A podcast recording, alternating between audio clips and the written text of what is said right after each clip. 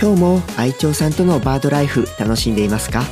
鳥臭いラジオ改め鳥の香りがするラジオ片山仁です。えー、っとですね番組のタイトルを変更しました。その話はですね今回の放送の中でも後ほど触れていきたいと思います。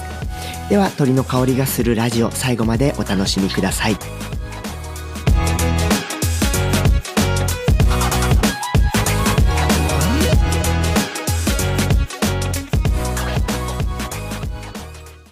今回は番組に届いたお便りを読ませていただきます。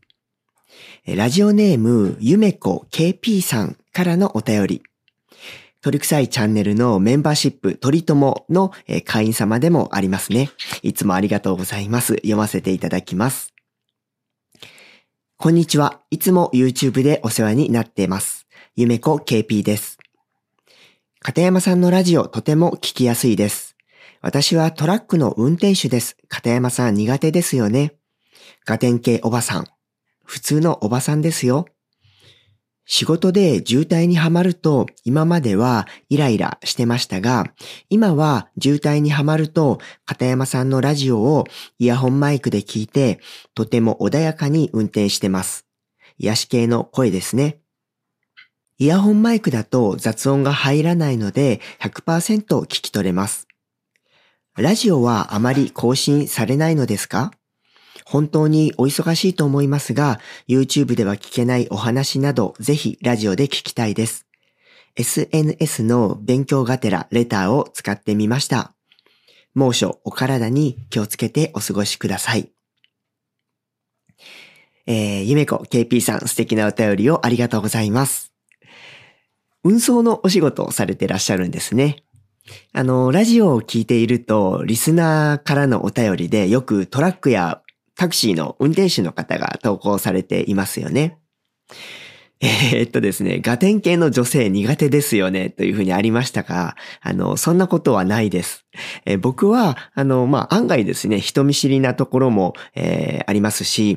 あの、自分自身が運送が、運送関連のお仕事に携わったことがないので、ゆめこ KP さんがおっしゃるところの、いわゆるガテン系のお仕事をされている方、えー、男性女性問わず、今までほとんど接点はありませんでしたが、えー、何よりもですね、まあ、ゆめこ KP さんと僕は共通の話題がありますよね。鳥さんが大好きという。えー、それだけでおそらく会話は尽きないでしょうし、えー、これは他の鳥さん友達にも言えることなんですが、鳥好きという共通項があるだけでですね、不思議と鳥さん以外の話題でも話が盛り上がったりするんですよね。えー、普段は興味のないような話題であっても、鳥好きさんが目を輝かして好きなことについて語っていると、なんだかどんどん、えー、引き込まれて、えー、しまいます。何なんでしょうね、あれね。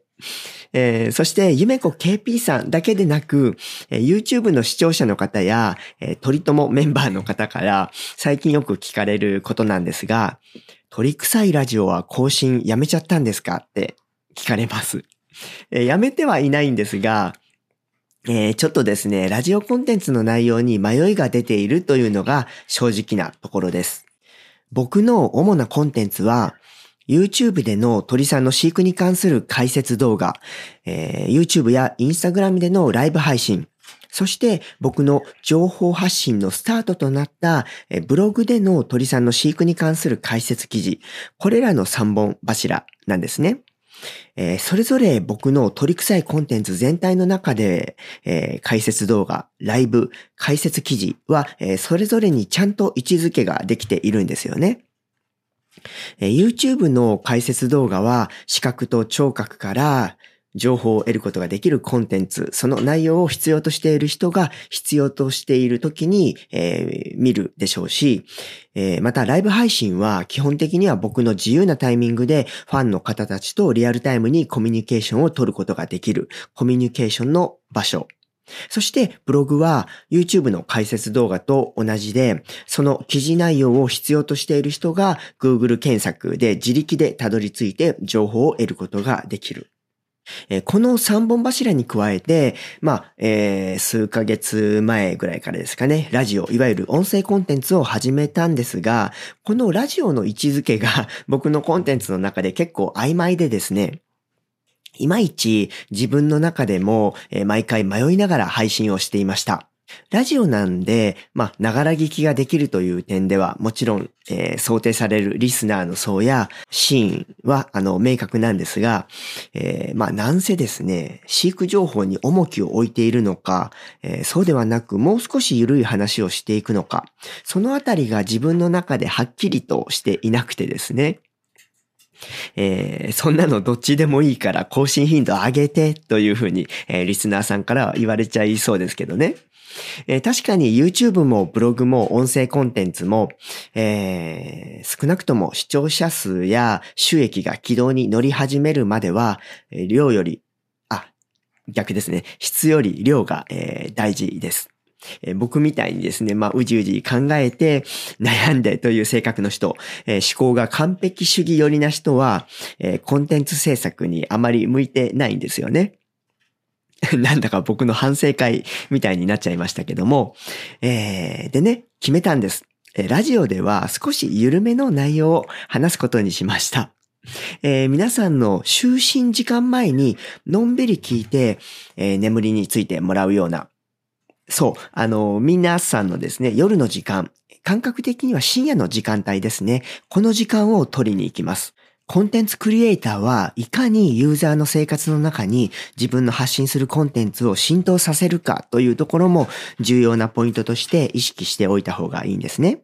例えば僕の場合、毎日ではないですが、朝は YouTube のライブで朝のトリック祭という45分間ほどのミニライブを行っていますし、メンバー限定ライブでランチタイムやおやつの時間のライブなども配信しています。夜は一般の無料ライブを中心に20時くらいからですね、1時間半ほど配信を行ったりしています。そして深夜の時間帯、22時以降くらいには、えー、やはり YouTube のメンバーシップ、鳥友限定の、えー、お休み前ライブを配信したりも、えー、しているんですが、22時以降のライブ配信、しかも僕は飲めないお酒をちびちび飲みながらというスタイルだったので、翌日に疲れが残ってしまってですね、あの、まあ、あの、飲めないなら飲まなきゃいいのにっていう話なんですけども、えー、このようにですね、できるだけ毎日何かしらの形で視聴者の皆さん、ファンの皆さんに取り臭いコンテンツもしくは僕、片山仁自身に触れてもらうことで皆さんの日常の中に必死でですね、潜り込もうとしているんですね。なので、この深夜の時間帯は、えー、自分の健康の面から考えても、録音を済ませているラジオがちょうどいいんじゃないかなって考えました。そして、冒頭でも少し触れましたが、番組タイトルを変更しました。鳥臭いラジオから鳥の香りがするラジオ。取り臭いというメインのキーワードは僕のすべてのコンテンツに共通してつけているので、戦略的には絶対にあの取り臭いで統一をした方がいいんでしょうけどね。えー、先ほども言ったように今後は更新する時間を夜、えー、深夜に統一しようと考えています。えー、僕はですね、この鳥臭いの臭いというキーワードを本当に気に入っているんですね。えー、ただ、なんとなく、なんとなくなんですが、就寝前に臭いというキーワードを皆さんのお耳に届けるのがちょっとだけ気になってしまってですね。2018年の4月にブログ鳥臭い .com を始めた当初も友達にはですね、この鳥臭いというキーワードを笑われたこともありましたし、そうですね、鳥のセミナーで、えー、隣になった方に、鳥臭い .com というブログをやっておりまして、というふうに話すとですね、えー、すごく怪げそうな表情で、鳥臭いですか？っていうふうに、あの、聞き返されたりもしました。今でこそですね、この鳥臭いという名前は浸透していますが、最初はそんな感じだったんですよね。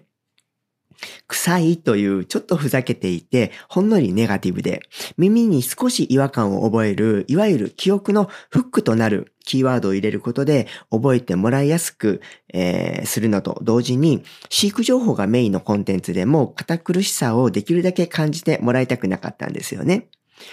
ただ、臭いは、えー、浸透してきていますが、さすがに、えー、お休み前のですね、穏やかな時間には、ちょっと、ね、ということで、えー、